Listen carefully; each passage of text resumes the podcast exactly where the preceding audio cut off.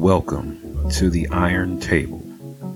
I'm your host, Brian Godine, and I'm joined by my co host, Mr. Keith Jones.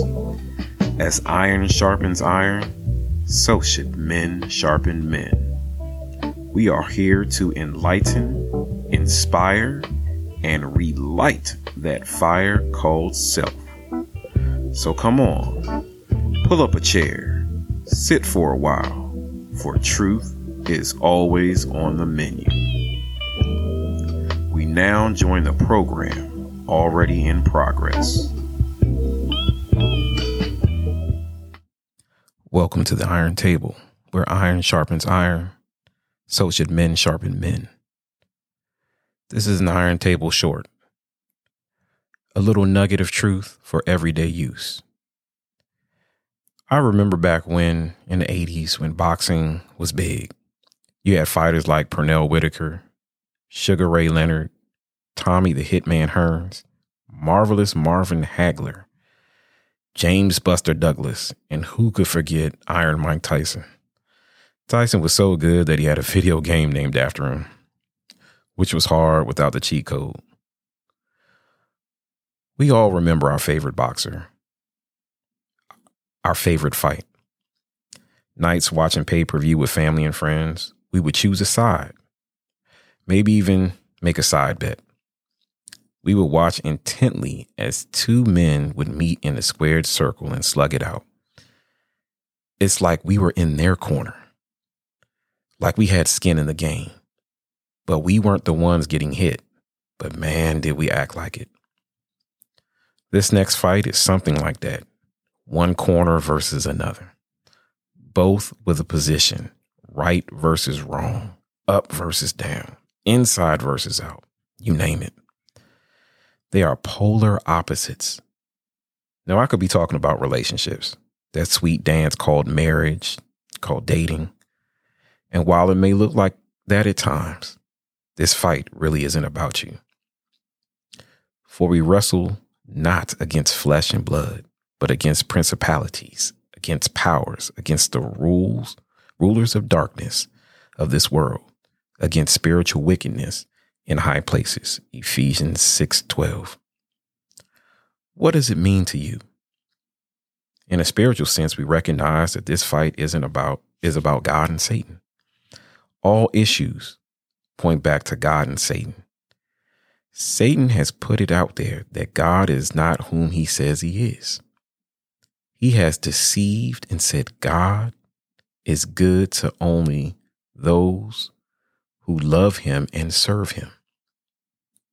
He said God wants us to be slaves to his will, that God doesn't allow us to do the things that we really want to do. Now, we all know slavery is a tough term in the African American community. The history of this country is steeped in racism, and its foundation was built upon slave labor. So naturally, Satan is clever in choosing his words. Now, I used to think, why are we bound by the decisions of Adam and Eve? We didn't have a choice in this. Why did God still create them, knowing, knowing that they would sin? Why not take them out immediately after they touched the fruit? Or for that point, Eve. He could have just created a new Eve for Adam. He could have put him to sleep and just taken another rib. Well, if God was to do that, then he would be proving Satan's point that God had zero tolerance for a difference of opinion. That God truly wanted robots instead of people with free will. God had to let us, his creation, the entity that he loves, fall. We had to reach the depths of sin to be redeemed, and that only came from Christ's death. God created us in his own image, his image of choice. So that's how God understands that we love him because we have a, a choice. We choose to love him. We choose to obey. We choose to worship. Now, you might be asking, how does that translate in today? Well, Satan is a great deceiver. So naturally, his weapon is communication and words. When he was Lucifer, he used music. Music is the universal language and can be used to deceive us. It can be used to put a wedge in between positive themes of love and unity. It's been replaced with selfishness. Most music now is about get mine's what I have. And over sexualization of women, which is the absence of love because it only looks at surface level features. Take it a step further and look at the communication at home.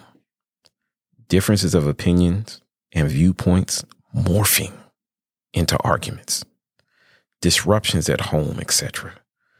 So, in essence, Satan is getting what he wants. The wedge between you and your partner, your family, is an extension of the wedge that could be between you and God. So, pause. Call it what it is. Satan is trying to deceive you, trying to separate you from God. Put the blame where it belongs. This fight is between Satan and God. We are on the sidelines watching, but know that whomever wins, we are their prize. So do what you can to fight for love, fight for respect, fight for honor, fight for all of those things that are good and pure. We got to leave self behind. We got to, self has to be in the rearview mirror and we have to constantly be moving forward. Remember that mirror says things behind you are closer than what they seem. We've got to move past self and keep moving forward. Just remember, this fight isn't about you. Well, that's it for the Iron Table today. We hope you enjoyed your meal. Don't worry about the bill, for truth is always free. Since you got a free meal, why don't you do something for us? Leave a tip.